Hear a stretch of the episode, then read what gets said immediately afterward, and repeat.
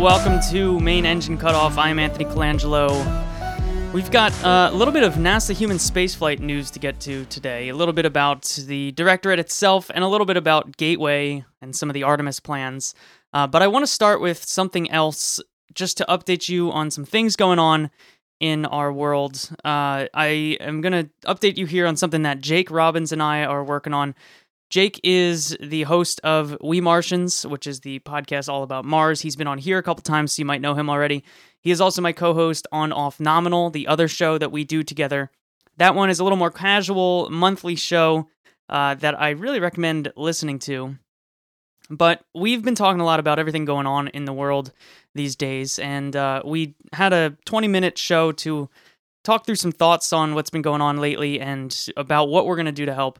Uh, because one of the things that I kept coming back to in my head was a lot of these issues in the world, uh, and I'm talking about the inequality here in the US that has been uh, on display through the past couple of weeks of protests and everything that's going on, um, is that a lot of these issues are local issues, things that need to be solved at the local and state levels, uh, not necessarily federal levels. And that's really tough to uh, engage with when we have a community like this that is spread uh, all across the world, all across the country. Jake and I are in different countries ourselves.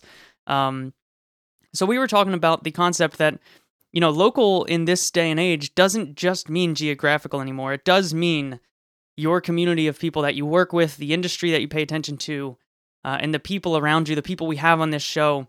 And there's a lot that we can do to help inequality there as well. So, we have put together a little campaign to make donations to two great organizations uh, that are helping to increase the diversity of the fields that we follow here in spaceflight exploration, policy, everything like that. So head over to donate.offnominal.space for all the details. I've also got a link in the show notes to that episode where Jake and I talk about this. But the long and the short of it is that we are directing donations to Black Girls Code, which is an organization that uh, teaches coding to uh, girls of color ages 7 to 17 and uh, has been an organization I've followed for a while that does really good work. And the other organization is called the Banneker Institute.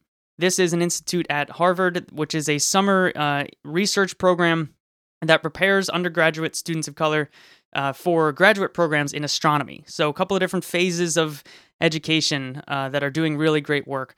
So we're also doing a matching program there. We've got, uh, in addition to Jake and I, we had two anonymous listeners and our good friend Tim Dodd, the Everyday Astronaut, join in on that. So there's a ton of room left on the matching program. We're almost at $5,000 that have been contributed to these organizations so far. Uh, so it's been off to an incredible start. So again, donate.offnominal.space for all the details. And if you are going to donate to either organization, the links are over at that site. And when you do, email your receipt or some sort of information on your donation to donate at offnominal.space and uh, we'll make sure to log it and uh, do everything else related to the contributions there. Speaking of off nominal, uh, if you do not listen to that show yet, this is a really good week to get in and listen to it because uh, Jake and I just published this past uh, Monday a one hour and 15 minute conversation with NASA Administrator Jim Bridenstine. We talked a lot about SpaceX DM2 and its positioning in uh, the U.S. today. We talked a lot about his history, uh, about how he got into space. This is what we wanted to talk to him about. Uh, what was his early life like? What did it got him into space? His time as a Navy pilot. Uh, a really extensive and fun conversation that uh, I think is worth listening to if you like either of us or Jim Bridenstine himself. So head over there, offnominal.space for that episode. Uh, and thanks for listening to that little spiel. I think it's really cool what we're doing with this community here, and I encourage you to take a look. Now, for the space news of the day, we do have two stories that are, uh, well, one is a story that was a couple days old, and one is a really big story, but we're going to start with some gateway updates here. Back in July, we had heard that Northrop Grumman would be building a Cygnus derived habitat, which was called the Habitation and Logistics Outpost, or HALO, uh, for the Lunar Gateway. The Lunar Gateway is this kind of small space station that NASA has been theorizing would go into orbit around the moon and be a staging point for lunar landings. Um, that plan has changed many times over the years, but back in July, uh, Northrop Grumman was sole sourced for that. So we got a notification that they would be building that habitat, but that was all of the detail that we were given back then. There was no contract awarded at the time, uh, no additional details fleshed out in that uh, habitat design. But just this past week or two, uh, we had an announcement of a contract that is headed Northrop Grumman's way. They were awarded $187 million for the Gateway Habitat design. This carries them through 2020 up to preliminary design review. So no money is awarded here for development, for build out, for launch, or anything like that. This is for uh, the design of that element. Now, this habitat element is the second of the gateway elements that has been uh, has been contracted at this point. The first was the power and propulsion element, which NASA typically refers to as PPE, but definitely needs a new acronym uh, in this day and age of COVID. Now, the PPE, when it was awarded, the contract for that back in May last year, it was awarded to Maxar, and at the time, a total value was specified and a structure for that contract was specified. It was $375 million, uh, which covered a 12 month base period and then a series of options beyond that uh, at, for build out, for launch, and for in space testing. The PPE itself was a weird kind of contract for this sort of thing for NASA. It's something they haven't done before. They would only take ownership of the module once it was launched sent to lunar orbit, and checked out in lunar orbit, at which point it would be turned over to NASA. Uh, but Maxar would own it all the way up through that point, which was a, a different way of doing it and opened a lot of doors for them. At the time, we thought maybe they would be acquiring two of these just to see uh, if one worked better than the other, but then they have two elements if uh, if both worked. There was a lot of different options that were opened up at that point with that decision. Um, but you know, a year ago, it was specified a total value. Now we've get to this contract for the habitat where it's awarded for just the design of it and the build out and development is uh, pushed off further down the line. Now, since that PPE award, plans have shifted again, as they always do with the Gateway, it seems. And instead of having these be two distinct elements, they are now going to be integrated on the ground and launched together on a commercial vehicle. So instead of launching that power and propulsion element and then launching the habitat separately, docking them by some means of uh, getting to the gateway itself. These are going to be a single element that are launched on a single rocket together. That changes things a little bit. I'm very curious to see how that changes the plans for NASA. Um, where you know they were not going to own the module until it was checked out on orbit. Maybe that still stands, and maybe Northrop Grumman and Maxar are going to work tighter uh, be integrated tighter. We'll see how that shakes out, but that's a thing that NASA's going to need to figure out here, and, and maybe that partially explains why they uh, only gave Northrop Grumman money through design review. Maybe they're still trying to figure out some of the back half of that. Maybe there's going to be modifications to Maxar's contract. Uh, we'll see if we hear anything on that front. But I also think there's probably a couple other reasons uh, that this contract was structured the way that it was. We're in this moment where NASA is pushing for a 2024 landing on the lunar surface uh, pretty intensely. So that means they are putting every penny possible towards the human landing system contracts. We heard uh, a month ago or two months ago that uh, Blue Origin, Lockheed Martin, Northrop Grumman, and Draper as a team, SpaceX, and then Dynetics, those three groups were awarded contracts for designs of human landing systems that would cover a 10 month period that was announced at the end of April. So that would carry them through to February of 2021.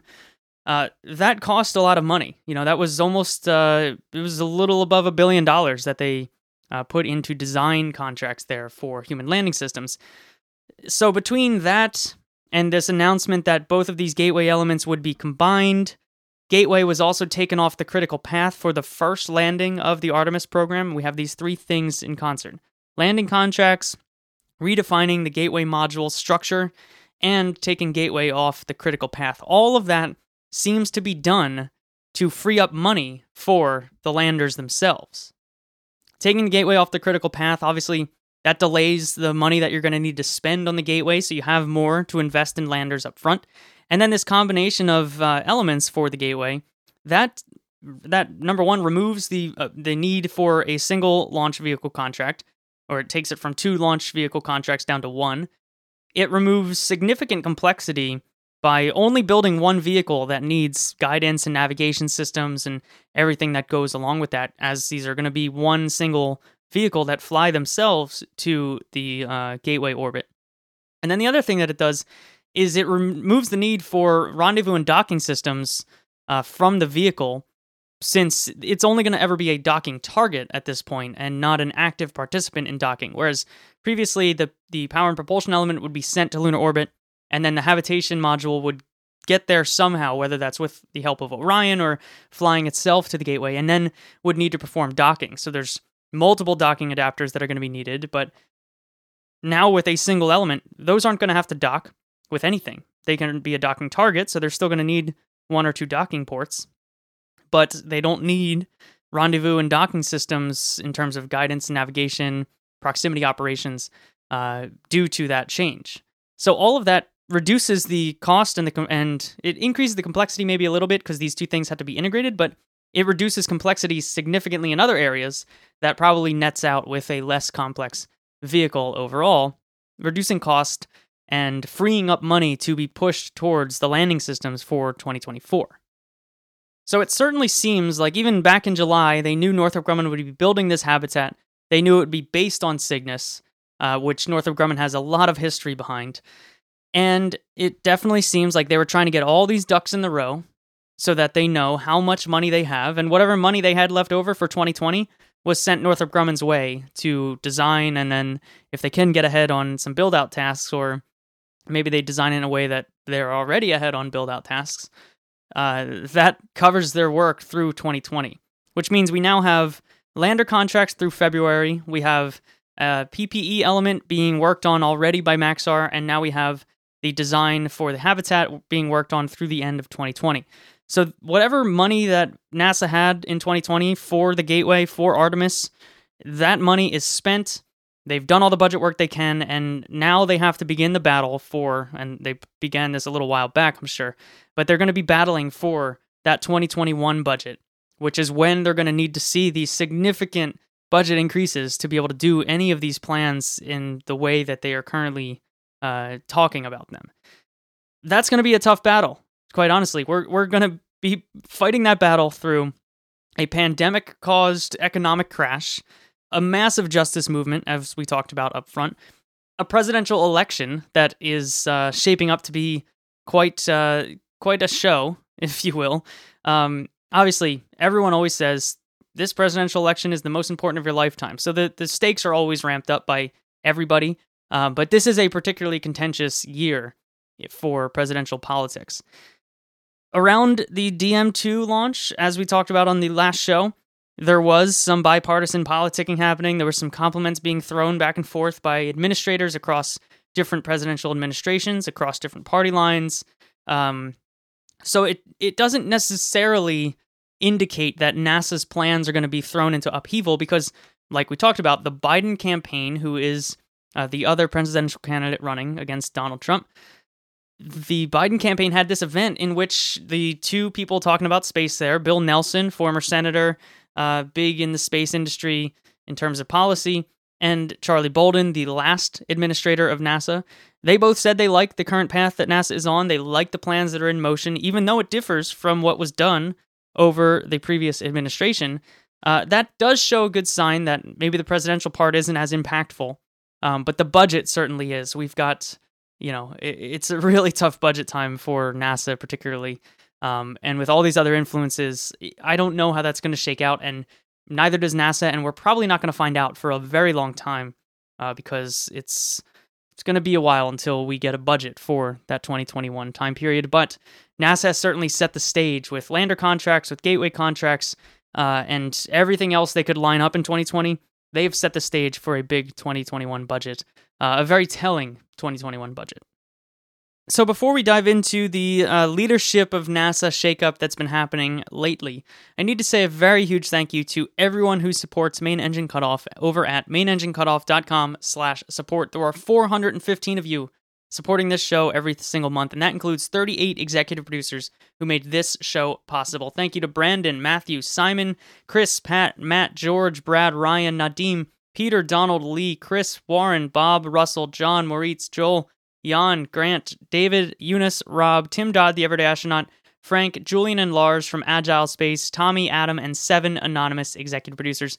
Thank you all so much for your support. It really makes this possible. And uh, at a time like this, I keep saying this, but The support has been amazing. We're seeing a nice uptick in Patreon, people getting in on uh, headlines in particular. That is a show I do every single weekend, running through all the stories of the week. $3 a month or more gets you in, gets you a special RSS feed. Uh, it's a, if I would say so myself, a pretty fantastic service to keep you up to date on all space news. So check it out if you want to help support the show. MainEngineCutoff.com slash support. All right, so this is a nice way to tie all these storylines together. A couple of weeks back, we talked about Doug Loverro, who was the head of human spaceflight at NASA, and he resigned slash was forced out after some sort of infraction that he made on the contracting around those Artemis landers. Sounds like he was trying to work with Boeing to make them have a more competitive bid, did something wrong, had to get out. Um, it was a pretty bizarre time for Doug Loverro at NASA. He was here for just a few months. Um, there was almost a longer gap before he was at the head of human spaceflight. There was almost a longer gap of not having a head of human spaceflight as long as he was the head of human spaceflight. So it was a very bizarre time period because it was July that Bill Gerstenmaier, the previous head of human spaceflight, left. It took until I think it was like November or December when Doug Loverro came in, and then he was out uh, by late May. Uh, so a very bizarre, less than a year for NASA there. But beyond that, after that bizarre departure, after the epic triumph of SpaceX Demo 2, the successor for Doug Loverro was named this week, and it's Kathy Lueders. She was the longtime manager of the Commercial Crew Program. Since 2014, she's been leading that. She has been a calm and steady voice from the NASA side on that program all along. Increasingly tired as the delays mounted, and you could tell she was just working really hard to make this thing happen. Um, but then we finally saw Demo 2 launch with astronauts head up to the ISS, and the joy that you could see in Kathy Lueders was infectious uh, in some of these press conferences. So she has been the steward of that program for the last six years. She has been through the ups and downs. She has seen what worked there. She's seen what didn't didn't work, what still isn't working in the case of Boeing. She's learned a lot in that program. She's learned a lot about how to lead programs like that. And she is now going to be elevated out of the commercial crew program and to be in charge of all human spaceflight at NASA. That contains the ISS program, the commercial crew program, that contains all of Artemis. Uh, it is a huge job, and she is definitely the right person to lead this part of the agency at this time, uh, especially given the future and where things are going. Uh, and I think it states loud and clear which direction NASA is going in the future. She came out of a program that was acquired and developed in a completely new way for NASA. Commercial cargo and crew uh, both were done in this manner of fixed price contracts with a couple competing contractors, uh, and and it's really a shining part of NASA's human spaceflight programs. Uh, and like I said, she's been there all along. So now when she applies that to Artemis, uh, that's going to have big impacts because when you look at Artemis, uh, almost every single piece of the architecture is being developed and acquired in a way that was inspired by commercial cargo and crew. The only holdouts are the very long standing, very extremely large SLS and Orion programs, the launch vehicle and the crew capsule that are being developed by NASA, owned by NASA. Uh, those are the only things in Artemis that are not being developed and acquired in a way that we learned worked really well from commercial cargo and crew. That includes both of the gateway modules that I talked about. Those are fixed price contracts. The Gateway Logistics Services contract that SpaceX won, uh, that is almost equivalent to commercial cargo to the Lunar Gateway. The human landing system contracts that we just saw are going to be developed in the same way fixed price contracts across a couple of different competing uh, contractors. And it, it certainly seems, though this is a bigger hurdle because of the existence of Orion, certainly seems like it's just a matter of time until we see the crew complement uh, to Gateway Logistics Services in, in extending commercial crew out to the Lunar Gateway. So SLS and Orion have been around for a long time, but beyond that, every single piece of the architecture is done in a way that Kathy Lueders knows the ins and outs of, knows the pitfalls, knows what works, and is comfortable working within. Uh, and that is a huge, huge statement by NASA for where they're heading in the future. They could have went down to Marshall to get somebody out of that that kind of side of NASA, the the that style of thinking at NASA, and named them head of human spaceflight and said, "We're putting this person here because they know, uh, you know, what is going on with SLS Orion, and we need to get it launched and get it on track." Jim Bridenstine, head of NASA, has not been shy about saying that things need to change in that section of NASA. Whether those changes are going to be implemented by you know Congress and the rest of the organization, TBD. But um, there's certainly been no love lost there uh, between certainly the contractors SLS Orion and uh, the NASA leadership of late. So they could have done that. They could have gotten somebody from that kind of side of NASA, but instead they they have this incredible triumph of commercial crew right now riding high, and it's a perfect time for Kathy Lueders to switch over. They couldn't have done this back, right? Like you could say, why wasn't she picked, you know, six months ago? But they're obviously finishing up uh, commercial crew work to get to Demo 2. That was not the right time to take her out of that team and put her in this position. Uh, but now, after that uh, docking and, and DM2 is going so well, now's the right time for her to switch over, and uh, it comes at a perfect opportunity for her to have a huge influence. And the last part that I want to mention that's really important here is that the NASA administrator, the head of NASA, what Jim Bridenstine is, that is a position that is nominated by the president. Uh, and in the recent era, wasn't always this way, but in the recent era, they change out with every new administration that comes in. Uh, so the administrator is much more of a fickle position. But the heads of these directorates, what Kathy Lueders is now, those have much longer time spans, uh, or or can have much longer time spans. Let's not use Doug Loverro as an example, uh, but they can have much longer time spans in terms of their effect on the agency. Previous to Doug Loverro, we mentioned Bill Gerstenmaier was the head of human spaceflight. He was there since 2005. He was there for 14 years. That's three different presidential administrations none of which agree with each other on almost anything, especially not NASA policy, especially not the direction of NASA and the plans that NASA has. And yet, Gerstenmaier was there all along for some sense of continuity. And he obviously had, we don't know tons, but we, he, he certainly had opinions about the way things should go. And Kathy Lueders is as well. And we have a good indication for what kinds of things she's comfortable with and what kinds of things she thinks works well. Uh, we'll certainly hear more from her on that in the coming months. But she could be there for a long time. She could certainly be there. And based on her history with commercial crew, I wouldn't bet against her being there when a NASA astronaut steps foot on the lunar surface the next time. And that's pretty exciting when you see all these ducks in a row here that we've been talking about, uh, with now Kathy Lueders in charge of that. That's a really good sign for uh, the future of NASA policy, the future of these architectures, uh, and certainly a rising tide lift all, lifts all boats here. So as the industry steps up and SpaceX is doing so much, Blue Origin's going to come online in the next couple years with New Glenn. Uh, there's so many different things that are going in the right direction here for these these kind of programs. And now Kathy Lueders gets to have this kind of seat at the table at NASA at the highest level of NASA. That is a huge sign. And uh, I, along with almost everyone I've seen on online talking about this in the last week, are just thrilled to see her lead this department at this time. And uh, I'm very excited to see where this goes. So, like I said, we'll hear more from her. She's got a press conference coming up later this week, and uh, we'll certainly cover that if there's something that comes out of there that's of note. But until then, thank you all so much again for your support uh, over at mainenginecutoff.com slash support. You keep this thing going, totally listener funded. So head over there if you want to help out. And as always, find me on Twitter at We Have MECO. And uh, if you've got any questions or thoughts, send them to me, Anthony at mainenginecutoff.com. Once again, thanks. Head over to donate.offnominal.space as well, like I said up front, and I'll talk to you soon.